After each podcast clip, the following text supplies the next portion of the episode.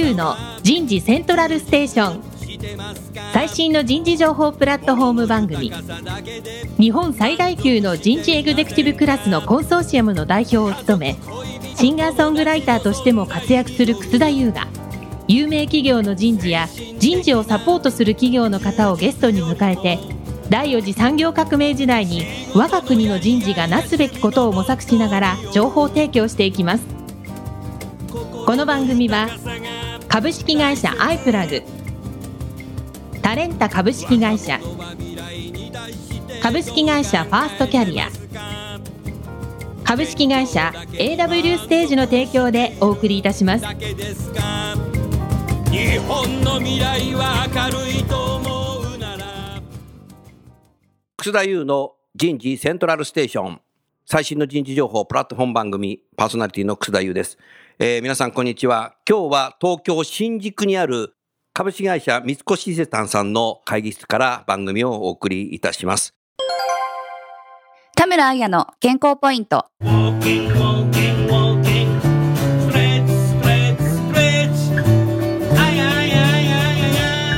省エネ歩きになってませんか？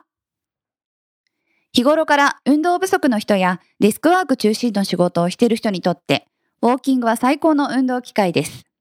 ですが、その日常生活での歩行がダラダラ歩き、とぼとぼ歩く、悪い姿勢で歩く、そのような歩き方をしていると、せっかくのウォーキングが省エネ歩きとなってしまいます。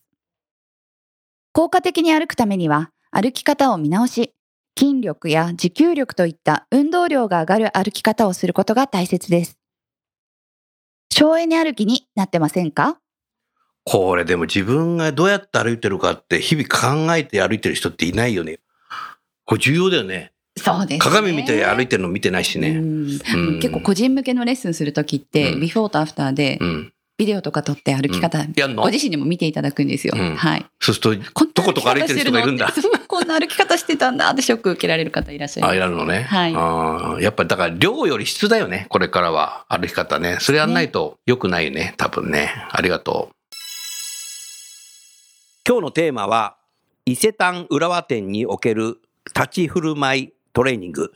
美と健康のための体づくりになります。早速ゲストの方をご紹介いたしましょう。株式会社三越伊勢丹伊勢丹浦和店総務部長の東菊子さんです。東さんどうぞよろしくお願いします。よろしくお願いいたします。続きまして、株式会社三越伊勢丹ホールディングスチーフオフィサー室事業企画推進ディビジョンプランニングスタッフの塚谷和孝さんです。塚谷さんどうぞよろしくお願いします。よろしくお願いします。続きまして、株式会社三越伊勢丹総務人事部人事ディビジョン藤原千鶴さんです。藤原さんどうぞよろしくお願いしますよ。ろしくお願いいたします。最後に今回のスポンサーを務めます株式会社 AW ステージ代表取締役社長の田村彩さんです。田村さんどうぞよろしくお願いします。よろしくお願いいたします。東さん、はい今ね、ここ来る前ね、伊勢丹の本店行ってきた。ありがとうございます。開店3分、4分ぐらい前に行ってね、もうお店が開いた瞬間にね、市場に入って、はいすぐね、エスカレーターで地下降りて、ちょっとね、美味しいもの買ってきた。はい。これ皆さん今食べたけど美味しいね、あれね。ごちそうさまです。僕はね、あの、伊勢丹のデパ地下はもう昔から大好きで、時々行くんですよね。で、人になんかお送りするものって自分で選ぶのってさ、わかんないじゃない。んそれで、あそこしか降りるとさ、説明してくれるとこあるんだよね。あの、おじさまがいるんですよ。はい有名な。あのおじさまに言うとね、で、年齢はどどのぐらいの方なのか、男性なのかとか、どういう方なのかって言うとね、ああ、そういう方はこういうのがいいですね、とかって教えてくれるんですよ。昔からそうなんだよね。うん、それからある時はね、3人の方に送らなきゃいけないんで、あの、なんかこう、受付みたいな女性がいるとかがあるいるんですよね。で、そこに行ったら、じゃあこういうのがいいんじゃないかって、ここがいいんじゃない。じゃあ、じゃあこの3箇所にしますって言ったらね、なんかね、配置図みたいのがあって、お店の。それにね、こうなんか矢印引っ張ってくれてね。で、最初のお店連れてってくれたんですよ。で、そこで一つ買って、次のお客さん行くときに、その地図見したら、その店の方が、テナントの方が、次の店に連れてってくれて、それで2番目の方ら、2番目の方に地図見たら、3番目の方が、これすごい丁寧だね。それで、もちろんね、大好きな、この伊勢丹の袋。なんていうのこれ？それは、タータンですね。タータンのね、はい昔からこの袋に入れて、それぞれのお客さんに手渡しでやったら喜ばれたっていうね、もうね、そもうそういう経験もある。だからやっぱり伊勢丹のデパ地下はね、何買っていいかわからないときね、全部ね、教えてくれる。お客さん満足するっていうあれが僕はね、おもてなしだと思うね。素晴らしいです。何買うか決めていくお客さんもあるじゃない。何買うとかね。そうですね。うん。あれはだからね、伊勢丹デパ地下で大好きなんだよね。あとね、昨年は、クリスマスに、イブ直前に、グッてね、やばいと思った瞬間が何かっていうと、妻のプレゼント買うの忘れてたと思ってたまたま、あれ、新橋にいたんで、歩いて、交差点の三越に入ってって、もう、クリスマスプレゼントシーズンだからかわかんないけど、もう一回がうまくできてんだよね。あ、あ、そうか、これだみたいな。枕だね。枕やってて。で、妻にプレゼントしたいんですって言ったら、もうすぐお店の方が、おいくつぐらいの方なんですかっていう年を言ったら、その方も同じぐらいの年だったんですよ。偶然ね。それで、その方が自分でね、巻いてくれたんですよ。あで、年齢が何歳ぐらいだったら、私も同じぐらいの年なんで、これがいいんじゃないですかじゃあそれください、みたいな。あ、いいお客さん。本当ですね。妻にそう言えないで、あ、やばいな、これラジオ聞いちゃったら妻が。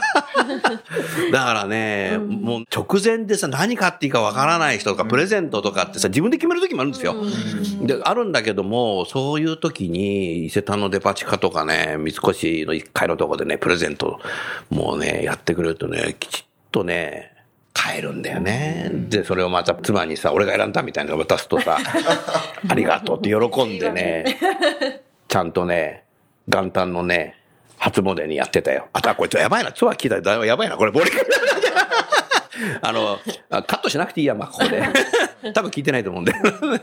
そういうことでね、すごくやっぱりね、三越も伊勢丹さんも、すごくね、重宝してるね。うんありがとうございまありがす。あとはさ、少しアイスブレイキングとしてね、僕はたまたまあの千葉県に住んでるので、今はなくなってしまいましたけど、松戸伊勢丹、これはあの、東さんもね、総務部長されてた時に、はいあそこ行ってさ、はい。銀座スターでさ、はい。食ったよな。うまかったね、あれね。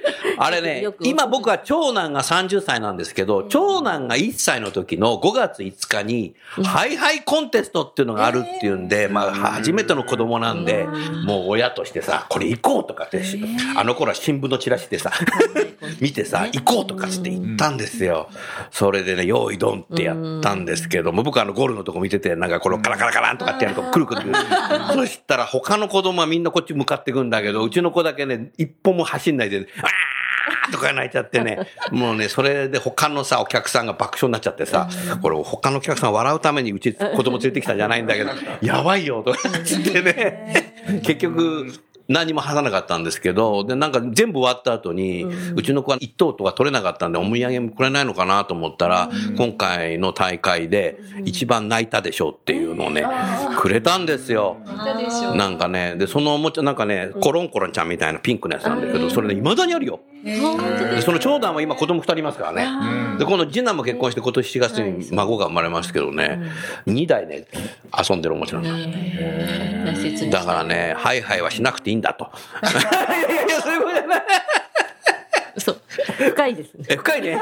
深い。深いね。うん、深いですね。うん、そういうことでね、非常にね、三越さんも伊勢丹もね、思いはいっぱいありますよね。こういうことでやっぱりおもてなしとかね、記念に残るイベントをやるっていうのは僕ね、重要だと思ってさ、もう一つ最後に言いたいのがさ、浦和店の屋上でさ、メリーゴーランドをさ、導入したさはい、東さんはい、すごい いやいやいやあれ2日間限定？そうです。限定ですね。いっぱい来たでしょ？浦和マルシェ。はい。お客さん5000人ぐらい来ました。5000人来たの、ええお子さんもいっぱい来たでしょ、はいだその思い出がね、20年、30年になってね、語るんですよ。で、はいその時の3歳、4歳児がさ、ええ30年後にさ、33歳ぐらいになった時はね、僕が小さい時、親父に連れられて、メリーゴーランドに乗ったって思って、そういうさ、単なるイベントはその日のさ、集客のためだけじゃないんですよ、皆さん。思い出にこうなっていく。そういう思い出っていうのは非日常なんで記憶されるんですよ。ん。ねそうですね。ね。うん、誕生日何買うかとかさ、全部覚えてますよね。だってさ、昨日夕食何食べたかさ、僕覚えてないもん。うんうんうん。僕も今、パッと出なかったです。時間がかかります。先週の金曜日夕食何食べたって絶対覚えてないよな。覚えてないです。だだってそんなのだから、それ日常は覚えてないんで。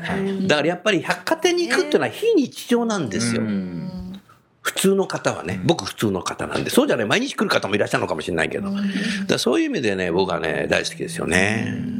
さあ、これだけで番組終わってっちゃうと、あれなんですけども、東さん、今回ね、はい。立ち振る舞いトレーニングをはい。浦和店で実施していただいてありがとうございました。そのなんか導入した背景を少しお話しいただけますか？そうですね。あの、そもそも、少し伊勢丹全体で学びの機会っていうのは数あるんですけど、い。いね。後でちょっと塚谷に話してもらいますが、なかなかあの、支店で、うん。私今浦和店にいるんですけど、うん。支店で開催するのっていうのはなかなかこう機会がなくて、うん。で、まあみんなも受けたいんだけど、なかなかその、新宿だとか日本橋に行けないっていう状態だったので、ぜひやりたいと思っておりました。うん。で、まあやるにあたってその20代から50代ぐらいのその従業員に、まあヒアリングをはい。したんですけど、うん。やっぱりその美と健康に対するすごくこう関心が高いなっていうのが分かったので、いいですね。まあそんなところでちょうど AW ステージさんにうん。お話をいただいて、あこれがすごいいいんじゃないかなってピンときたわけです。ピンときたわけです、ありがとうございます。ありがとうございます。はい。で、いろいろこう打ち合わせさせていただいてもすごく内容がこううちの従業員が欲しているものにマッチしてたんで、なるほど。導入させていただいたという経緯がございます。ありがとうございます。はい塚谷さん、はいこのね、AW ステージのトレーニングを聞いた瞬間、いかがでしたか？ちょっと自分も行きたかったなって正直思いまし行かなかったのね。そうなんですよ。ちょっと行けなかったんですけど。なるほど。はい。じゃあ、ぜひそのうち新宿でもやってください。は なるほどねい。よろしくお願いします。ああ、そうですか。なんかその学びのやつをなんか、スナックっていう名前でやってるって聞きましたけど、それ少しスナックのさ、はい。意味を解説してください。スナックってラジオで聞いてる方だとなんかはいお菓子バリバリ来るの？まあそうですね。まあ半分合ってるんですけれども、実はあの手軽にこうお菓子バリバリっていうのがああ、手軽にということね。はい。あるんですが、実はこれあの頭文字を取っておりまして、なるほど。スナックはですね、スキルの S と、あと、アティチュードの A、それから、ナレッジの K うん。を、ネットワークの N と、コミュニケーションの C、この二つでつなぎましょうっていう、おーそういった思いが込められている、素晴らしいねえーこれ取り組みなんですね。いいね。偶然にそういうのもできた。でもこれ時間かかったんじゃないのこれ。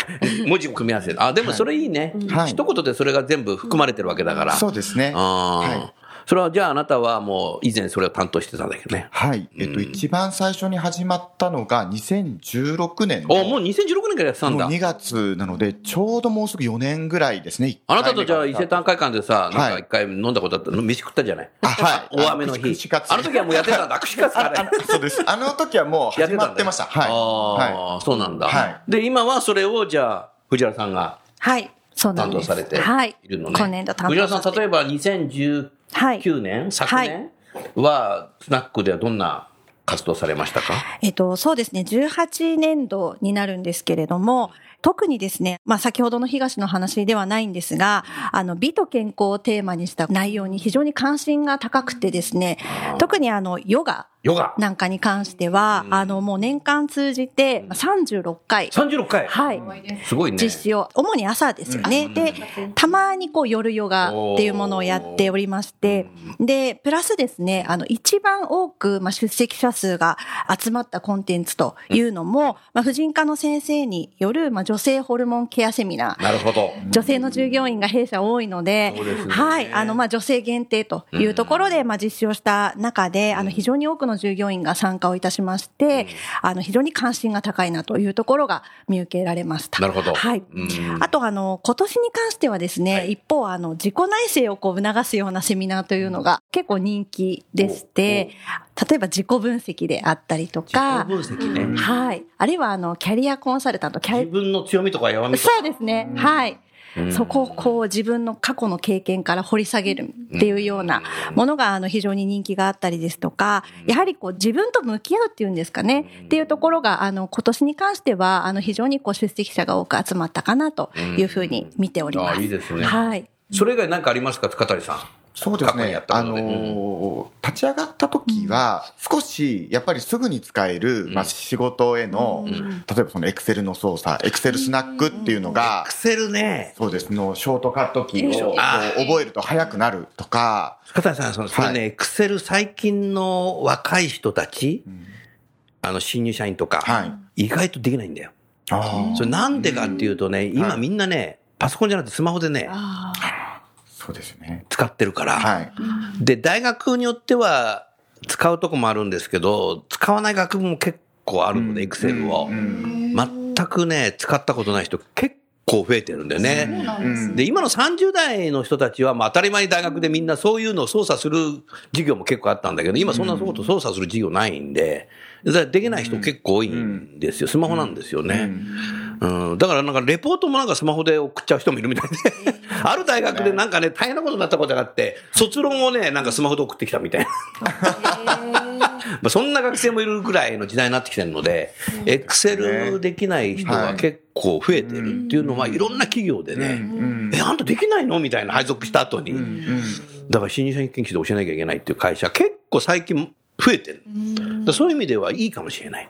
そうですね。で、うん。まだまだまあ当時は書類をですね、エクセルで作るっていうのが、あの結構ある中でも、やっぱりそのショートカットキーとか、はい。あと一部で作るの例えば関数だとか、あのわからないがゆえに、すごく時間がこうかかってしまうのを、まあその若手が中心になってですね、あの外で習ってきた、まあそのエクセルの技を社内に広めたら、すごく喜んでもらえるんじゃないかっていうので、チームを組んで、もう朝とか夜とかに、あの部屋を取ってこうやっていたっていうのが結構流行ってたんですね。そこからだんだんだんだんまあそういったものよりも少しそれこそその美と健康とか、あとはその内政でもリフレクションみたいなカードを使ったワークショップだとか、そういったものが増えていって、年度によってもこうコンテンツで人気なものが、あの変わってきたのかなっていうのは見ていて思いますね。なるほどね。はい。うん。ありがとうございました。田村さん、そういう中でね、はい今回の浦和伊勢丹さんで取り組まれたのは、時間は何分ぐらいされたんですか？1時間や ?1 ら時間せていたやってくれたんです。だきました。で、はい全部で3回やったんでしたっけ ?1 時間の中で、どういうことや、立ち振る舞いとか、ウォーキングとか、はいストレッチですか？はい。そうなんです。やっぱり伊勢丹さん、本当に毎日たくさんのお客様が来られる中で、あの、見た目の印象ってとっても大切だと思うんですね。そうだよな。そうですう。んで、そんな中で、やはり姿勢ってパッと見た時の印象を大きく左右する要素であって、その姿勢とかですね、あと歩き方もそうですし、立ち振る舞い、身のこなし方というか、例えば仕事、業務をする上で、フロアで従業員同士がコミュニケーションを取る時があるんですね。で、そんな時に、あの雑談に見えないようなコミュニケーションの取り方とかですね。あの、ただあんまり意識をしないで、うん。二人で従業員同士でお話ししてると、なんとなく雑談に見えてしまうことがあるっていうお話から、そういった雑談に見えないような振る舞い方っていうのを教えてほしい、それは重要ですよね。うん、なるほどな。あと、綺麗なしゃがみ方っていうのもやらせていただいたんですけども。綺麗なしゃ はい。素敵。はい。あの、靴の試着っていうんですか？試足っていうんでしょうか？百貨店さんの棚って下の方にもあるからね。必ずしゃがむもんね。しゃがんで何か商品取り出すこともありますし、うんしゃがむ動作が多いということで、その、綺麗なしゃがみ方っていうのもやらせちょってとそれいただいて。僕もし習いたいな。僕なんかどっこらしょみたいな。そうなんです。あの、立ち上がるときよっこいしょってならないような立ち方。僕は悪い見本ですね。なるほど。など本当にいろんな要素を織り交ぜてうん実施させていただきました。うん実際、男性も参加されたの？男性も、はい。男性そうなもんです参加しましたね。参加してんの、はい。はいおーやっぱ男性も美に対しての意識高いですよね。そうですね。ねあとはやっぱりその部下を指導したいとか、あーはいそうかそういう気持ちもあったあ、マネジメントにも使えるね。そうですね。こういうのはねい。一回何人ぐらい参加されたんですか？一回十数人十数人。はいそれを3回はいやられたのね。ちょうどいい人数でしたね。うんはい。何か参加された方の評価、評判、声って何かありそうですか、アンケートも取られたんですね。そうですね。ちょっとご紹介いただけますか？はい。自由記入欄にいろいろ書いてくれてるので紹介したいと思いますが、あの、うちであの、販売員のことスタイリストって言うんですけど、はいスタイリストとして店頭の姿勢は意識を常に持ってるが、まあ、セミナーによって再度見直す、意識する。あとはポイントを学ぶ機会となって気づきが多かったと。あと、百貨店がですね、やっぱりあの、物だけで勝負できないっていう時代の中で、うん人が接客の力になるとうん。いうことで、やっぱりその百貨店のスタイリストとして見られている姿を自覚して、美しい立ち姿を意識していきたいと。素敵だね。はい。うんなんか結構意識がみんな高いなと思ったりうん、高いですね、やっぱりえね。たいうんそうですね。あとは、やっぱり早速筋肉痛になりましたね。あります。はいそれはね、なるよね。そうですよね。結構あの、私もちょっと一緒にやらせていただいたんですけど、うん体幹をうん鍛えられるというか、ええうん体幹が鍛えられてないと、うんやっぱり先生みたいにうん。綺麗に立てない、あとはしゃがめないっていうことなので、まあやっぱりその普段の姿勢とか歩き方に、あの意識を向けていきたいっていう、うんはい。やっぱり体を鍛えないと、やっぱり美しさは維持できないんだなっていう非常に実感をさせていただきましうんた。はい。東さん、素晴らしい。さすが、あの、参加者の意識高いな、というふうに思いました。ただし、やっぱり、その、一回やっただけだと、また、よくある忘却曲線というか忘れてしまうので、はい。やっぱりなんかさ、あの、うんうんうん今朝も、あの、伊勢田さん、朝礼されてたけど、一、回のね、そうですね。各フロアで朝礼されてますよね。ねだから朝礼の時にこういうのをねええ、どなたか一人立ってさ、一つだけでもなんかやるとかね。そうですね。うん、長い間できないので、はい今日はこれもやりましょうみたいな形でやると、社員のみならず、テナントさんも、さらにね、良くなっていくっていうの多分あるだろうから、ななんかそういうの。コンテン、ツをね、教えていただいたんで、あの、うん。立ち方、それから歩き方、うん、あとはあの表情ですとか。表情ね。なんかいろいろその一つずつでもですね、うん。やっていくといいかなと思ってまして、うん。で、早速あの、マニュアルを作っていただきまして、そうなんだよね。はい。で、これをみんなその朝礼とか、うんそういう機会があるときに部下に指導できるようにということで、おいいね。はい。今みんな持ってます。あ、そうなんだ。はいうん確かに先ほどあったように、やっぱり百貨店の方自体が、なんかすごい猫背だったりすると、なんかちょっとがっかりするなっていうのが、い。そうです。やっぱあるんだよね、お客さんとしてね。はい。でもね、実はね、こう初めてラジオでばらしちゃいますけど、僕はものすごいね、かつてね、猫背だったの。うん。5年、6年前ね。彼女よく知ってるよ。もうね、絶滅したネアンデールタル人ぐらいね、猫背だったんですよ。こうですえ？結構なねいやいや、あの絶滅してなかったの。生き残りみたいな形で。本当ね、妻からも家族からもお父さん猫背だねってよく言われて、しょうがないよ、もうネアンデルタル人だからとかして、つかしてたぐらいの。そこで、田村屋が、もういろいろね、立ち振る舞い、あの、壁立ちだとか、もうさ、ビシビシビシって優しく、優しくね。だいぶ直して、だいぶ良くなったよね。そうですね。それでそうなんです。2年前だったかな、ちょっともう忘れたんですけど、毎年1年に1回、人事のエグゼクティブフォーラムって大きなうん。イベントがあって、僕はもう今年で11年目なんですよ、ファシリテーターの。もうずっと継続やってるんですけど、高い壇上に登って、パネルディスカッションの僕は司会やるんですけども、それで終わった時に立って、下に降りたら、前から3番目に僕のよく知っている大企業の人事の本部長クラスの女性がいらして、おいらしてたんですねって言ったら、楠田先生は、あの、スタイルいいですね。背筋ピシッとされてって言ってくれたんですよ。だから見てる人は見てんだなっていうことで、田村が前日電話したんじゃないかと思ったんだけど。してないです。モチベーション。だからね、やっぱ見てる人は見てんだよ。見た目が全然変わりますからね。そうですよね。本当に。こんなな、猫背で出てきたら何も言わないんだろうけど、そこを言ったんだよ。うん。え？すごいです。と思ってさ、やっぱりさ、ビシッてなっちゃったよ、そっから。だかねらやっぱね、見てる人は見てるんだよ。だからお客様も見てるんだよ。でこれ重要ですよね。そうですねう。ん。だからやっぱりね、そういう意味ではね、立ち振る舞い、あと歩き方。歩き方も、最初ペタペタペタペタ歩いてたもんね、昔ね。だいぶ治ってね。まあだから一緒に会社やってて、彼女社長で僕会長なんだけど、ええもう定点観測ずっと。毎日。今日もこれがここからなんかあの、あの山手線乗るまでの駅歩いてくんだけど、多分言われんだろうな、みたいな。そうで、姿勢って、その見た目もそうなんですけど、姿勢が崩れてると体に負担がかかっちゃってるんですよね。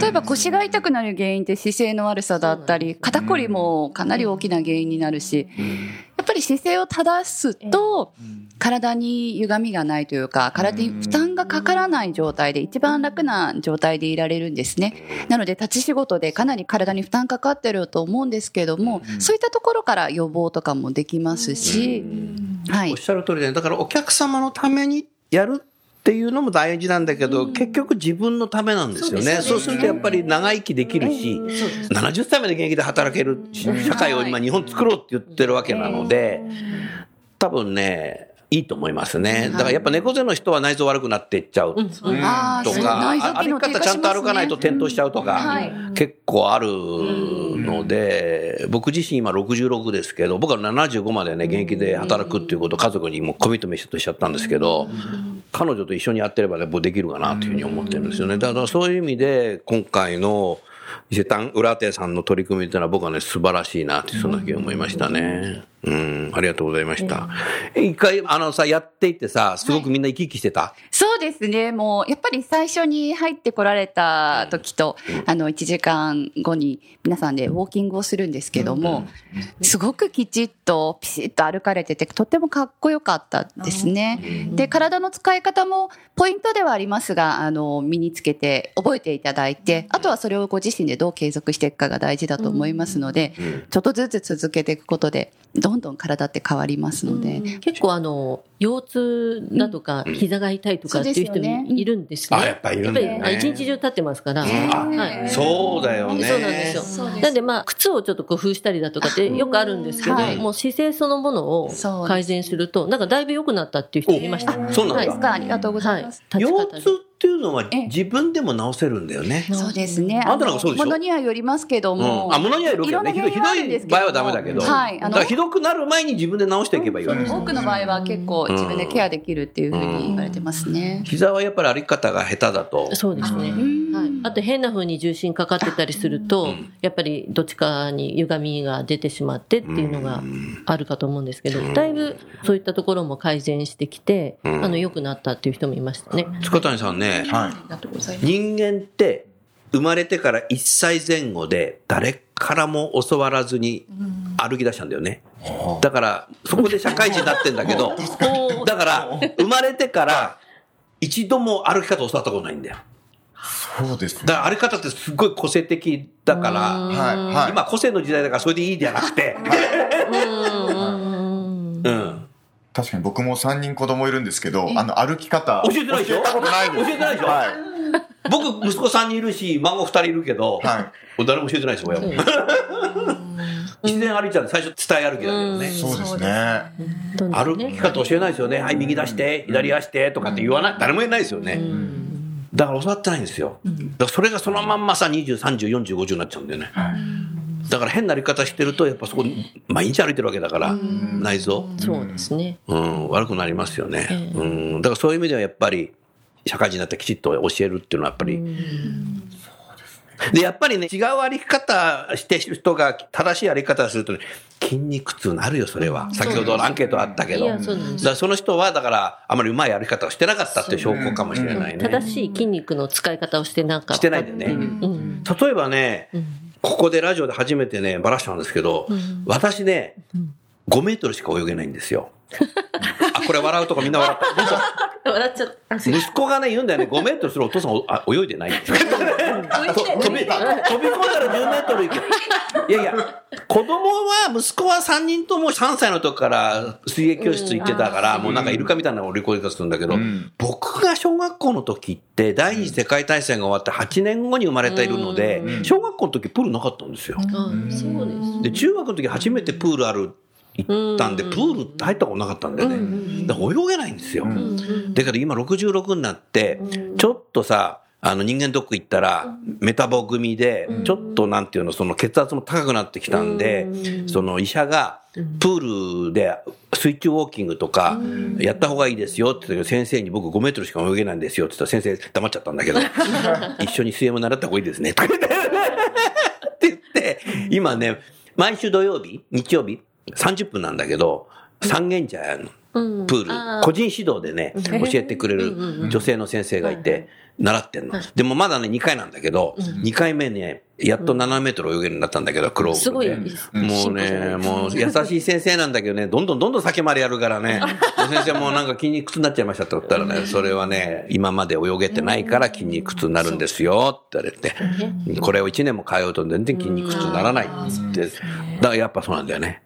うんで、クロールがね泳ぎ方下手だから筋肉痛になっちゃうんだから。ででも最初はそれでいい。でも基本はちゃんと教えしてることができるようになれば、1キロでも2キロでも泳げるようになりますよって。筋肉痛にならないでって。まあ、それは先生はプロだからそう言うんだろうけど。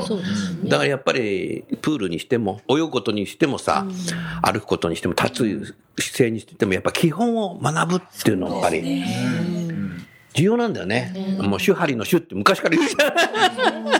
多分そこなんだよね。だからそこを、だから会社としてやるっていうのは素晴らしいなと。いうふうにそうですね。思ったね。気持ちも変わっていきそうな、こう正しい姿勢とか、やっぱり視線が変わりますよね。こう、下向いて、ずっとこう地面見てると、やっぱり気持ちもちょっとこう、内に内に入ってしまったりとか。藤原さんね、日本人って特に世界的見てもね、前かがみで歩くんだって。あこれなんでか猫ねなんかお金落ちてないかなって言ってるのかな？それ違うな。なんでかね。そうですね。骨格的な骨格的問題もあるかもしれないですけど、でもこの前歯医者さんにたまたま伺ったのが、姿勢が悪いと、口が開きやすいんですって。下顎があのえ下に開きやすいんですって。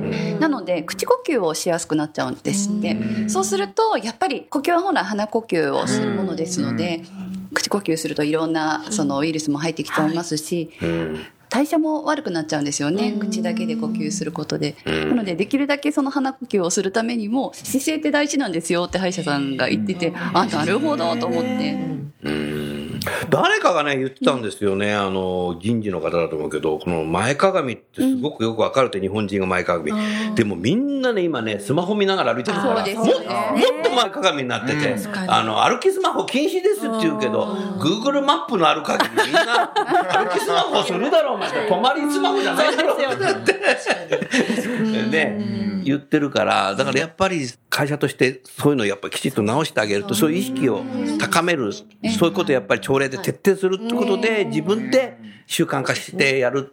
そうするとお客様も見てくれてるし、自分も見られてると、さらにもっと良くなろうっていい回転になると思うんだよね。そこはやっぱり重要かもしれないね。藤田さんやってる？私もちょっと姿勢が悪いので、悪いので改めて直していただきたいっていう。マ マニュアルを差し上げます。マニュアル差し上げますよ。でも欲しいです。一部、一部1000円となってる 払います。でも今本当にお話ししていて、まあ、全てのベースに姿勢がなってるんだなっていうのを改めて感じました。そうだよね。うん。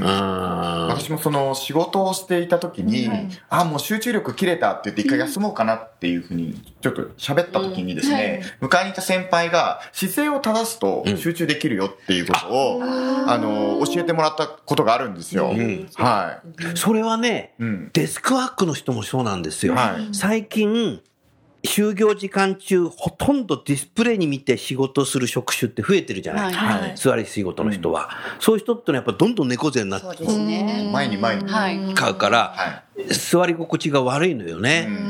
それでね、ゲームを開発してる会社のフロアを田村と見学した時すごかったのが、は椅子にのけぞりがあってね、ディスプレイを下に向けてね、スプレイの中でこうやって開発してるんですよ。だから猫背じゃなくて逆反りになっちゃうね、あれ。見たよね？そう、ディスプレイをこうこう上 あの上に見るようにして、はい椅子ははいもう後ろのけぞり返って開発してるんですよ、ゲームをこうやって。あプラネタリウムみたいな ラジオで分かりやすいその言葉。本当。本当本当。い。はい。あれはね、良くないよね。え、それはなんで？それのはね、集中しやすいんだって。でもそれはでも良くないから休憩時間にはちゃんとね、しましょうっていうことを我々は指導させていただいてるんですよね。で、やはりね、今人間が仕事するのか、ロボットが仕事をするのかってあちこちでね、話題になるし、マスコミは両方書くことによって2回儲けてるけど、人間だ、やっぱロボットだ、みたいな形で出てくるけども、百貨店さんっていうのはやっぱり接客業があるので、お客様と対話をしながら対面販売をするので、やっぱり人間らしくね、やっぱりなってくっていうのはそこだよね。うん、ロボットは猫背でいいんだよ。あ、そういうことじゃないんだけど、やっぱりね、ロボットはね、あの、妻にプレゼントしたいやつで巻いてもらってもわかんないよ。そうでしょ？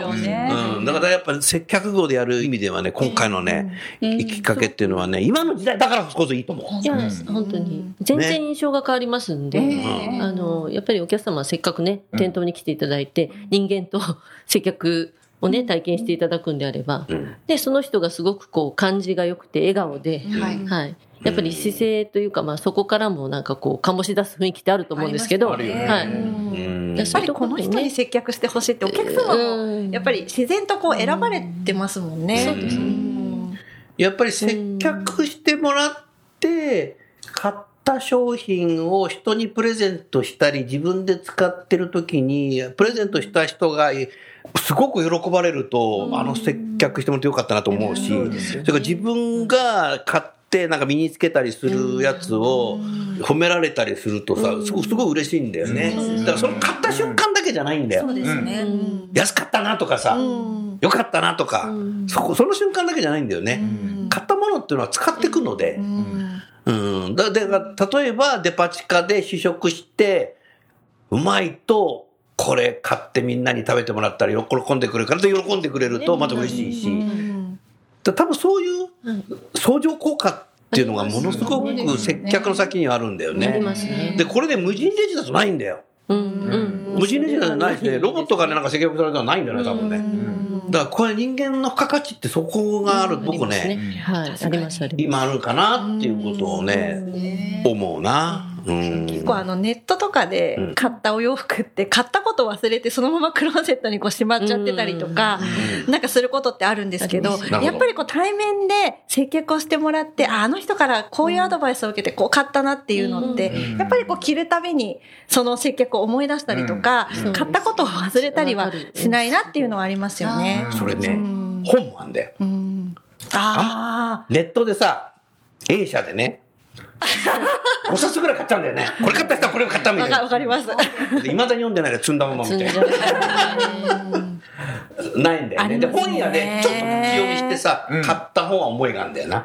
で、どこの本屋で買ったかも覚えてんだよ。あ、確かに。違うんだよね。どこで買ったかによって。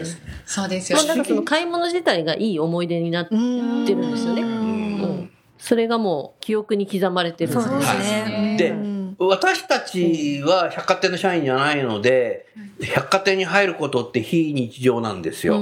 だからやっぱ非日常の体験っていうのをね、やっぱりこれからも百貨店さんは作っていくべきだね。あなたは毎日出勤してんだろ う。非日常の人に思い出に残るように、思い出を作るっていう。だからそれはやっぱりね、見られてるし。対話し、それの中でやっていくっていう、そのやっぱり百貨店さんの価値っていうのは僕は絶対そこにあると思う。そうですね。ね。でやっぱりその、すごくその健康で自分に自信がある人から、やっぱり接客してもらうと、やっぱり違うと思いますし、はい。で、教えていただいて、その体幹を鍛えたりすると、ススタイルもすごく良くなるんですよね。ああ、なるほどなんで、ね。やっぱり女性、まあ男性もそうだと思いますけど、うん。まあお洋服も売ってますし、すごくその着こなしとかも綺麗になりますし、うん。その販売してる人自体がすごくその自信を持って販売ができる。うん。だからまあ健康もそうですけど、そういうメリットもあるかなとは思いますね。うん楠田優のヒューマンリソースミュージック。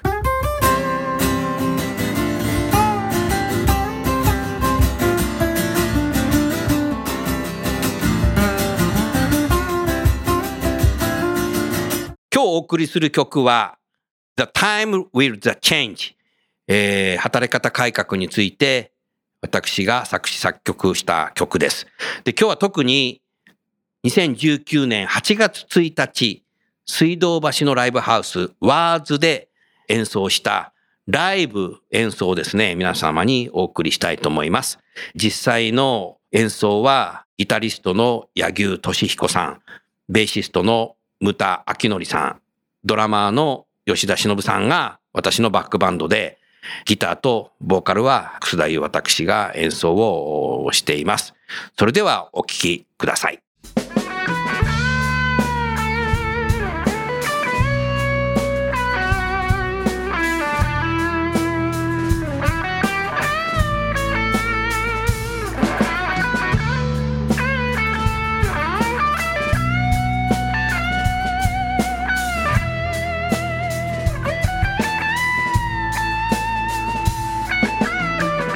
この時代の転換期に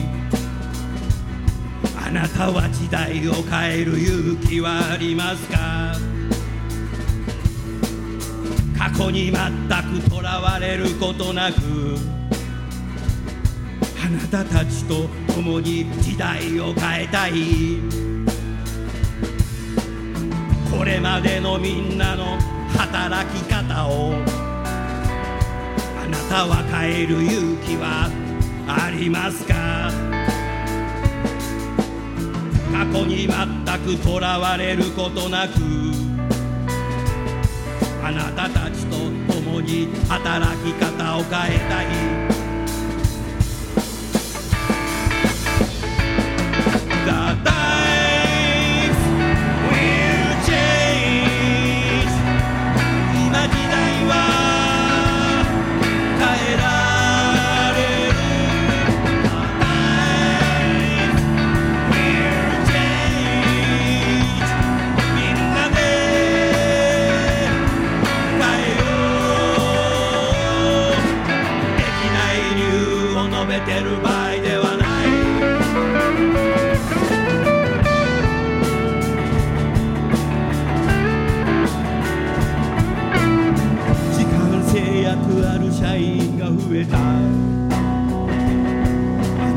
職場に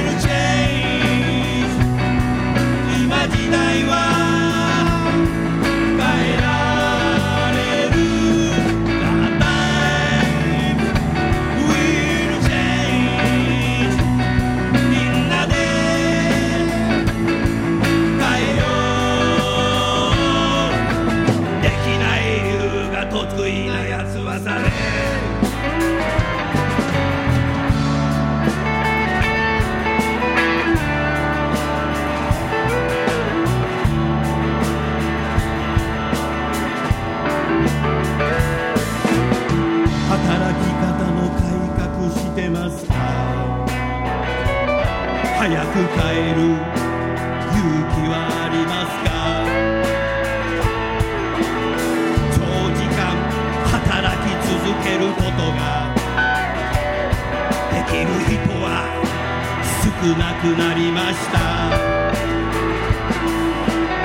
仕事以外にやりたい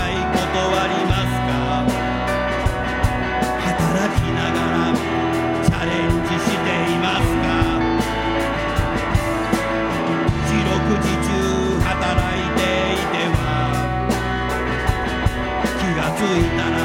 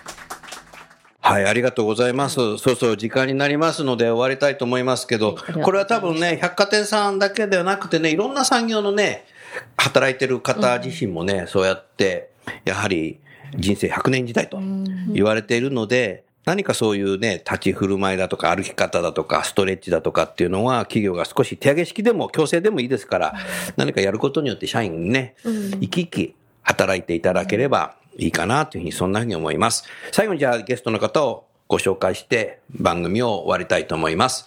三越伊勢丹の東さん、塚谷さん、それから藤原さん、AW ステージの田村さん、どうもありがとうございました。ありがとうございました。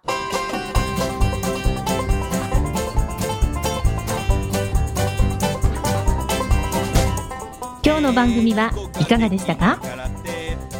楠田優のサードアルバムの中から「輝け飛び出せグローバル人材」とともにお別れです。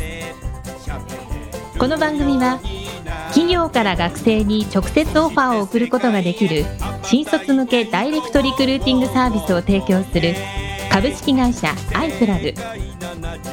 ワークハッピーな世の中を作るをミッションとし世界の HR テクノロジーを日本市場に展開するタレンタ株式会社。若きリーダーたちの可能性を引き出し企業と社会の成長に還元する株式会社ファーストキャリア。職場でできるストレッチと質の高いウォーキングを提供する健康経営サポート企業の株式会社 AW ステージの提供でお送りいたしました。それでは次回もお楽しみに。届けてこう